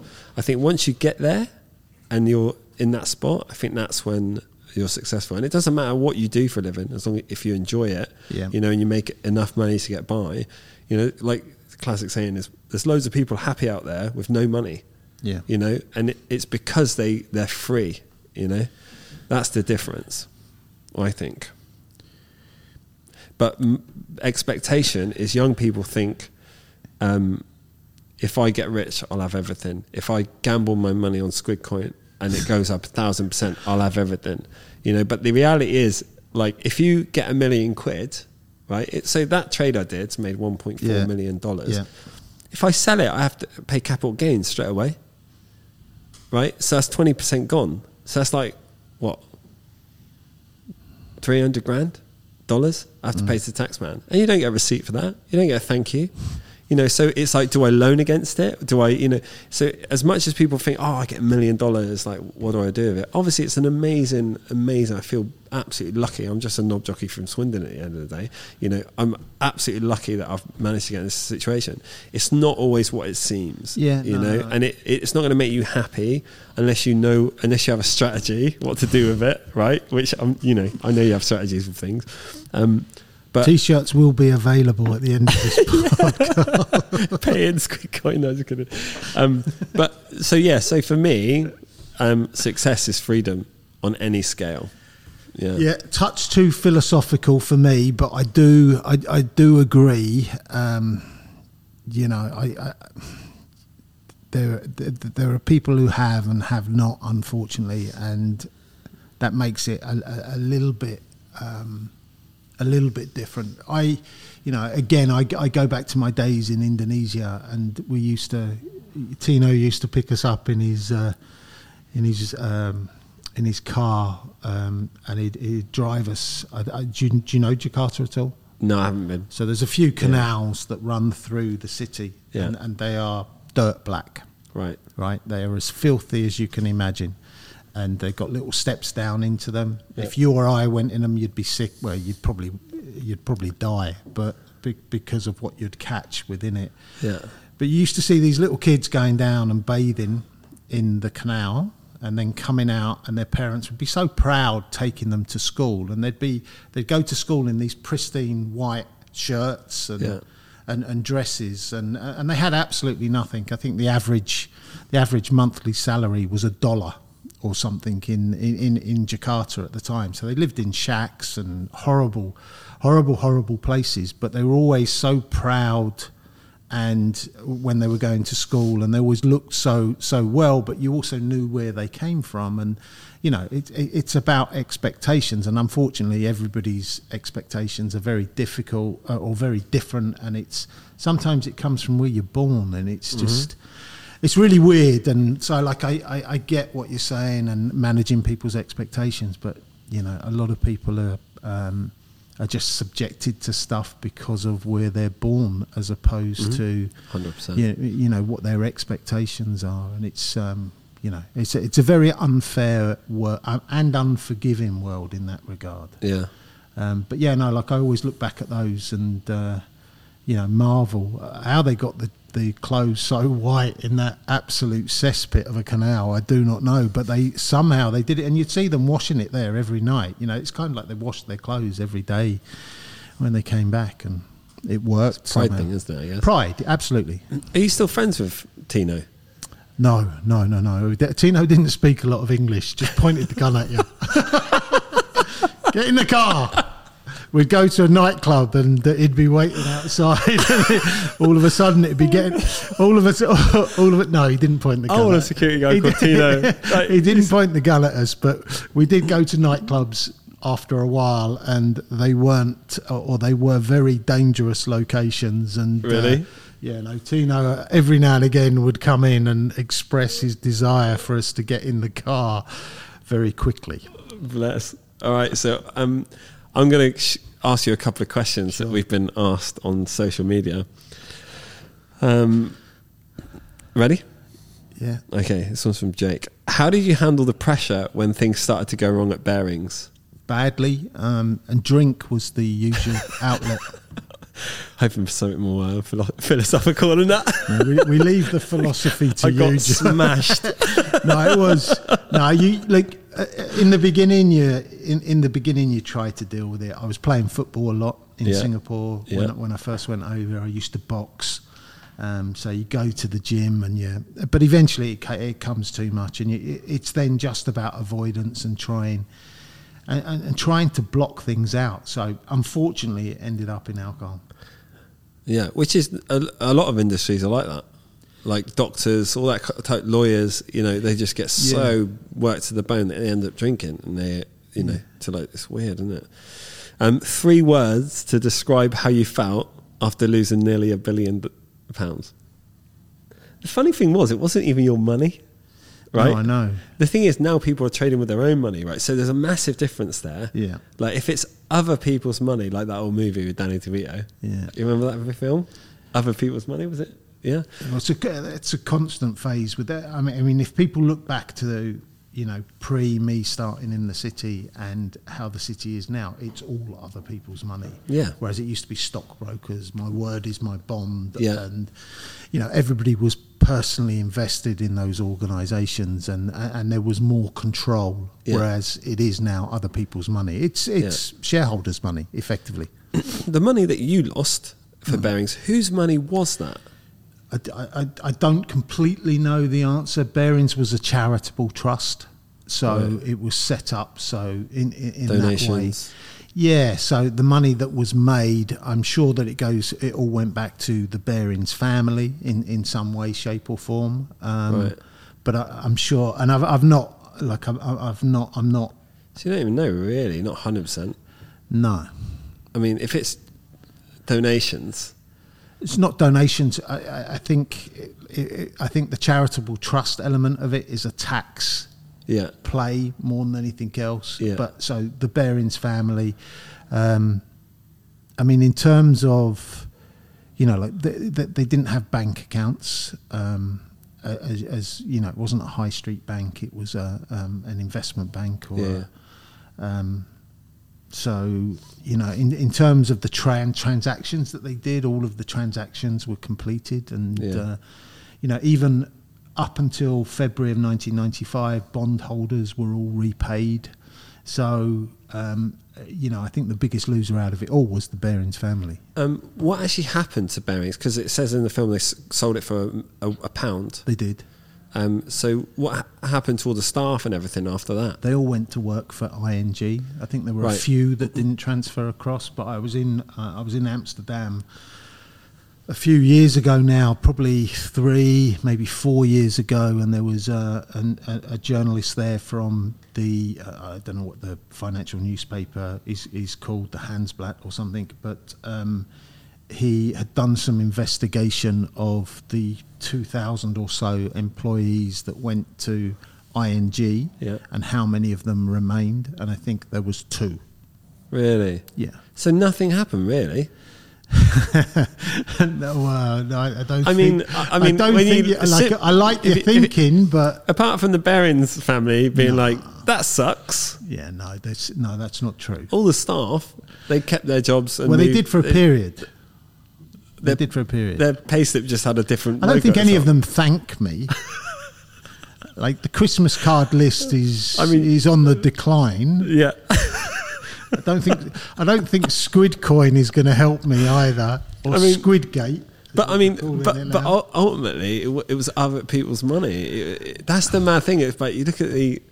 That's the crazy thing about the money. doesn't the world make of it money. right though. Of course, it doesn't make it right. It doesn't make it right. But really, like, say I worked at um, Barings back in the day, and all this happened, Hmm. and they went, "Oh, we've sold it for a pound. You just work for them now." Okay, see you. See you on Monday. I think their bonuses got paid as well when they when they moved over. But So you basically gave everyone a bonus. Perfect. um, did you learn more as a trader or teaching firms how to protect themselves from rogue traders? Did you earn more as a trader or from teaching th- firms how to protect themselves? um, I. I don't know. I'll, I'll answer the question as honestly as I can. I'll give you some numbers. I mean, you know, when I worked for Barings in Singapore, my yearly sal- salary, probably towards the end, would have been bonuses were very big at Barings. That was the attraction of Barings at, at that particular time. So, you know, my salary might have been hundred thousand pounds. My bonus was three hundred. Um, I, I think the last bonus, which wasn't paid, was uh, four hundred and fifty thousand pounds. So you're going back to nineteen ninety. This is over a million quid. Well over. I don't know how Wow. you how you're calculating Well, this. just look at the price of my Mars 10 bars. Grand, yeah, my ten grand was hundred grand, so four hundred and fifty must be four and a half million by the same. It's got. It's. It's probably. It's. It's over a million. It's definitely over a million. yeah, I don't know. It's still Yeah. four hundred and fifty grand. You know, I, I don't know. It's quite a lot of money to go like this, isn't it? I suppose so. Um, yeah, look, and and I talk. I'm going to a talk in the city uh, today. Um, my hourly rate is, far greater now than it Yeah. was all those years ago. Yeah. Um, but I don't speak every hour. Do you know what I mean? Yeah, of course. So, um, Fair enough. I'm Um, not going to tell you how much I'm getting for the hour. No, no, no one wants to know that. um, where's there's a good one? Where is it? It was something besides crypto. Not that you'd invest in that. Would you invest five grand in right now, today? See, uh, uh, like the things that I would invest in are, are, are not necessarily investable. See, I'd short the markets at the moment. I'd, uh, you know, I'd be looking to you know, sell the Dow or the Nasdaq. I, I'd. I'd settle on one of those, and I'd, uh, I'd, I'd be looking to, I'd be looking to short those. Um, Yeah. You'd, you'd short the market. Yeah, but I do that regularly.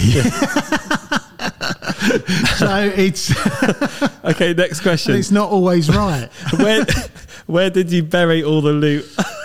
I, And I, I, emoji like this. I, I had that. I, I, um, I had that question a few years ago. You know James Whale, do you? No. So James Whale is uh, he's a bit of a shock jock. Um, he um, so he, he was doing a radio program about must have been about 17, 18 years ago when I just came back from Singapore. Yeah. And so it was about 11 o'clock at night in some studios over in the South Bank somewhere. And, and so we were having a chat like this, and then there were th- there was a few questions coming across, and one of the questions, or one of the, it wasn't a question so much, it was somebody who said that they um, they'd bought my mum and dad's house. Was it worthwhile digging up the garden? so I said, yeah. Was No, Fred West? Was it? No, I think they were hoping for money rather than bodies, but the. Uh, oh god. Um, all right, this is quite funny. What was the exact moment he knew he fucked up? uh, well, you, It's the classic meme, isn't it? yeah, I mean, you know, on day one, right? You They, know- was it after the twenty million? Then you like, and then you went back in again. no, no. You know, on day one, as soon as you've got the error and you put it into the error account, anybody who tells you any different is lying. You know, you know what the, you know what the difference between right and wrong is. Yeah. Uh, you've done the wrong thing, and you know from that point, you're, you know, you're digging yourself um, deeper and deeper into the situation. You're continually looking over your back, and that's the. Uh, Then you know. That's the point. I mean, I, I, I came home just to um, extend on that a little bit. I came home at the end of 1994 to the UK um, to have um, Christmas with family and um, did that. And some friends from the LIFFE, the Futures Exchange in, in, in the UK, were going to um, were going to Ireland um, for for a New Year's party. So there's a group of about 15, 20 of us. We ended up playing American football with uh, half of them were American, working on LIFFE at the time. Um, so I think we played a local rugby team pretty aggressive game of rugby meets American football. Um, and I had no intention of going back to Singapore. Right. Right. I, you know, it, it was all too much at that point, but still, I couldn't tell people what was going on. Yeah. You know, it meant I would have to tell my wife, my family, you know, and and, and then make my failure very much uh, at the forefront of, of that and everything else that was going on. So there was this tissue of lies, and it had just expanded throughout the preceding three year period. And um, I wasn't able to do that. So, you know, I had made no attempt to hide the loss in the 5 8 account. So all of a sudden, the balance sheet was going to show huge deficit balance. Um, the accountant would be wise to that eventually and, and, and it would get referred uh, up the line and, and across various parts of the firm. Um, and then on the, you know, the girls who worked for me in the office in Singapore were, you know, they were very much moulded by what I needed them to do. The movie suggests there was a bit of, you know, that they were complicit. They really weren't. They they, they had no template Yeah. by which to work out how a proper firm worked. So they did what I what I told them. So all of a sudden, on the thirty first of December, um, 1994.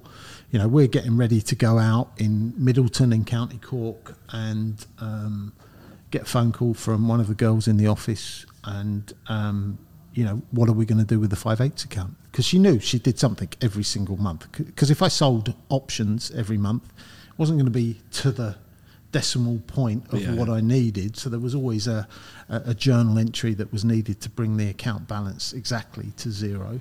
So she knew there was a process that had to happen on the last day of the month. So, you know, I think the, the deficit in the account was 7.7 billion yen at the time. Um, so, so, you know, nearly eight yards of yen. And she said, What are we going to do? And, you know, like all I wanted to do was go out that evening, not really think about it. I'm not going back to Singapore, so it's not really an issue. I'm not coming up with a strategy for this particular thing. So I just get her to post a one sided journal entry to the 5 8 account. So just credit the 5 8 account, which the settlement system allowed us to do. All of a sudden, the balance sheet is completely out of line because it's just a one sided entry. Um, and that was it for um, for Christmas, New Year, 1994. Um, early in January 95, um, got a flight booked to Singapore, probably around the 4th or 5th of January. Um, make up an excuse on that day, don't go to Heathrow. Um, rebook the flight for the following day. Um, you know, my ex-wife, my wife at the time, she's um, arranging with friends who are going to come and visit us in February and in March, and she wants to show them her lifestyle. So, and again, you can't tell it, or I can't tell him, anybody that I'm failing. Um, so I don't. And then we go back to the airport on the 5th of January, get on the flight, and very stupidly go back to Singapore. So, you know, at the end of 94, you kind of, to answer the, the person's question, you kind of, re- you know, you know that this has gone on way too long. Yeah. It's way too big. You can't deal with it. Um, and, and everything is out of control, but you still can't tell people. You Yeah. still can't face your own failure uh, and stupidly go back to Singapore. It's literally die with the lie, isn't it? At that point. Yeah, I, I don't know if yeah, I- I, I don't know if that's a thought process you're going through. It, it's just okay. How can I avoid this for another hour? Yeah. Chaos. And then you go back in at the beginning of 1995. The losses start to escalate. The position gets even crazier than it was. Um, impossible to deal with. The market makers are all colluding to try and push you because everybody thought the position was somebody else's, right? Obviously, I knew it was mine. Um, and, and they're trying to push up volatility and squeeze you out. That's what happens in Yeah, the market. yeah. Um, and um, you know that's meaning that you need more margin. The bank's running out of money. Um, Barclays and Citibank won't lend to Barings anymore. They tell them their credit is shot. They go to the stock market. They issued a bond for hundred million pound, comes out to finance my illegal positions in Singapore, and you somehow you're still going along. The CIO of Barings came out to me in January 1995. Um, and all he wanted to talk about was how we take my operation in Singapore and we do exactly the same in Brazil and in South Africa so they can make even more money. Yeah. Right? That's how unsuspecting or, or believing these Crazy. people were at that time. And, and then you get the Asset Liability Committee meeting is looking at how they can finance different. Uh, different um, parts of the business in different locations. All the money's with me. And so Barings, the capital base of Barings was only 250 million pound. I've got 600 million with me in, in, in Singapore. Right, How did they than not tw- know something was more than twi- again we're going back to you know negligence complacency on Yeah. a grand scale right Crazy, and that's why all of these like you don't have to look at financial scandal very long to realize it's down to complacency negligence poor systems poor controls poor Yeah. people in place to do those it's not rocket science And it still happens now, even with technology, I guess. Absolutely. I mean, technology irons some of it out, Yeah, yeah, right? It, you know, it alerts people quicker. Yeah, yeah. You know, you've got phone calls now that are audited through organisations, and Right. um, you know, there's a lot better stuff. But it's it's gone to the other extent to a certain degree with with some of the data and some of the ways that they try to analyse it. You know, people are trying to work out or- or paying huge sums of money for a piece of kit that's going to tell you which one of your employees is most likely to resign. Mad. Who cares? Crazy, isn't it? It's But too much, isn't it? It's it's just it's uh, technology overload and not necessarily always where it's needed. Unfortunately, It's mad. All right, one more question. What are your opinions on crypto and DeFi, decentralized finance, if you have one? Yeah. I um, I think we've probably covered it. I uh, like Bitcoin and, and, and like I think it has.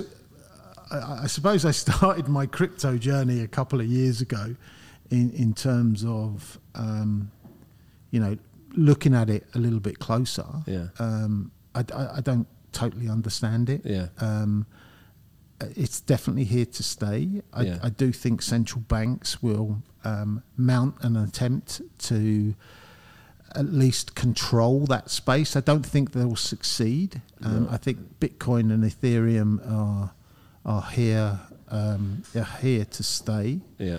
Um, I think if we could dispense with some of the other shitty coins that come out, Yeah. I think it would be a real positive for the 100%. world. For the world, um, although I am thinking of launching Rogue Coin after the You uh, should do it. after the success of Squid Coin. Everyone gets a free blue and, blue and yellow jacket. No, they have to pay for the jacket. they can have a free Um, book. Do you know what my do you know what my prediction is? I think in the next five years, one of the central banks will will be gone.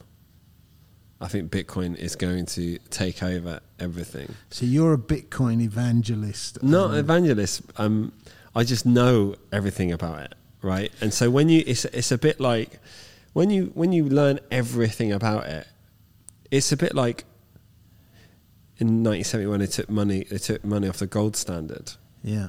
and now inflation's getting out of hand. They're just printing money left, right, and centre. It's this. It, it can't keep going, right? And it It's a- won't. it, won't. it People will yeah. raise rates, right? Yeah.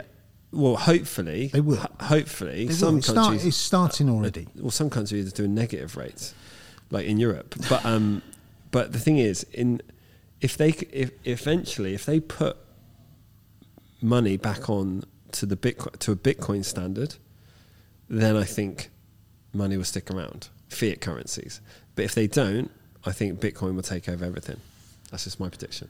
Next 15, 20 years. But there's uh, th- th- there's a limited supply of Bitcoin, isn't there? Mhm. I think for that reason it can't. Well, no, no, it's not. It's not limited. Um, well, it's it's limited to 21 million, but there's Yeah.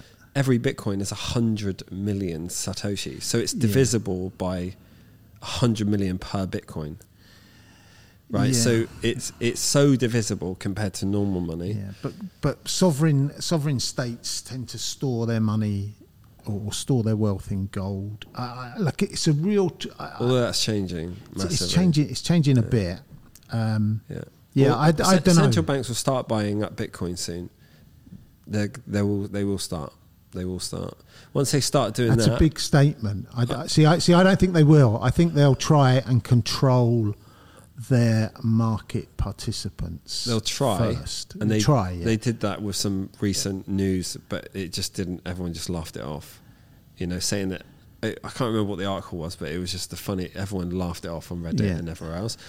But one, I think central banks will start buying. Because the problem with gold is that you can't do anything with it. You can't move it. It costs you a fortune to move it. Bitcoin, it costs you nothing. You know, and so How banks going to make money? See, I, I, I think there's. so banks will make money by onboarding older people, right?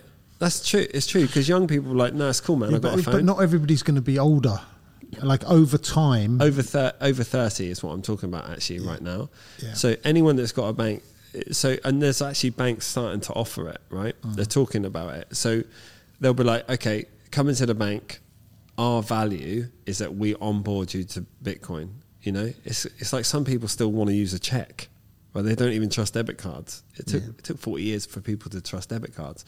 So now the only the only way banks will stay um, relevant is they'll be able to offer you decentralized finance or finance in crypto, or they'll be able to onboard you on, in crypto, and then they'll charge you like a fee. But that, that I can't. Otherwise, I don't see how banks will will stay relevant. Not a traditional bank, because people just use their phone now. You know, people Apple Pay you don't even use a debit card. You know, and you know in even in El Salvador, there's over three. There's more people in El Salvador with a Bitcoin wallet than have a bank account. That's how crazy that is. So can I go into your phone and borrow Bitcoin? No. Okay. I think that's one of the Oh, flaws. I mean, well, I can. You can't. yeah, no, no. I but, can- But I I, can want borrow- a mortgage. Yeah, no, I, you can go in now and borrow against your Bitcoin with BlockFi. No, yeah, but I don't. I, I, want to, a mortgage. Yeah. So I'm going to put down a small deposit and I'm going to borrow all your Bitcoin. Well, I'm not going to borrow all your Bitcoin Wait. because you've got far too many. I wish. no, but banks, like in in general. you right? mean you wait? Wait, It depends because a mortgage is just a loan, right? So you Yeah. you mean just a loan? Yeah, if you yeah, want, yeah, you can you, decentralized finance. You can go and borrow money now. And what is the acceptance rate like on it? Well, um, the the interest rate is high Right. Okay. because it's so early. Okay. But in the future, so the the way it works now is a bank. I put hundred grand in a bank, and they give me nothing in return, right? yeah. They're a custodian. They might get, look when I when I first bought my first house at the age of eighteen Yeah. or nineteen, the Yeah. interest rate was sixteen percent. yeah.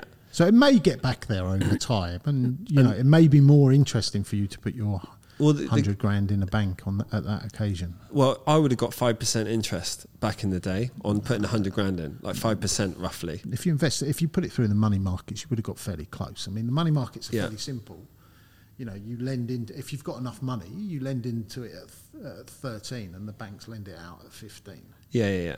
But like we're talking about everyday people. Say No, I know, hundred grand in the bank, you get a five percent return.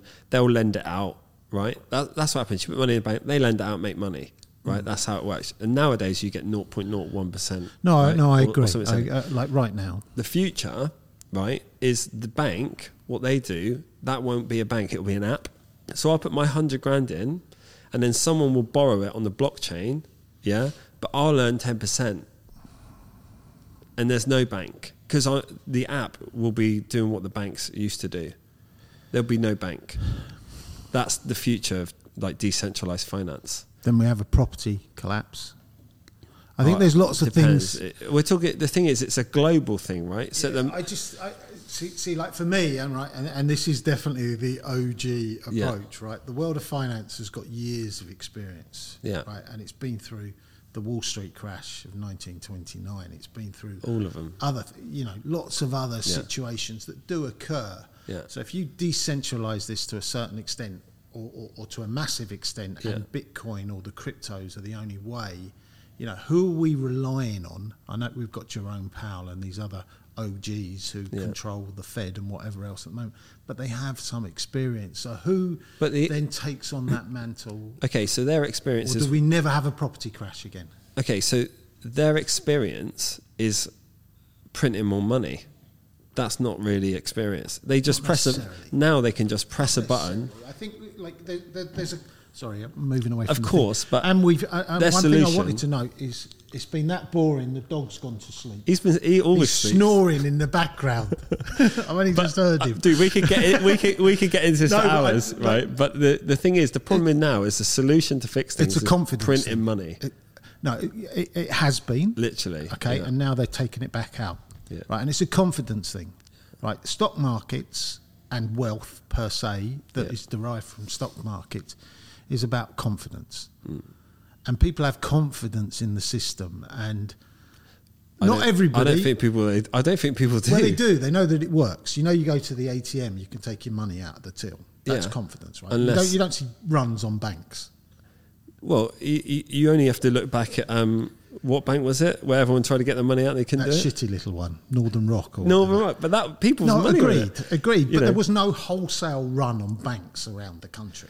Well, they got Like, bailed got- out by the government, Exactly. Right? By, so who's and going they, to bail them out? Okay, so they printed money, right, and nor- bailed them out. But and then inflation went up. So imagine you had hundred grand. Now your purchasing power is ninety grand.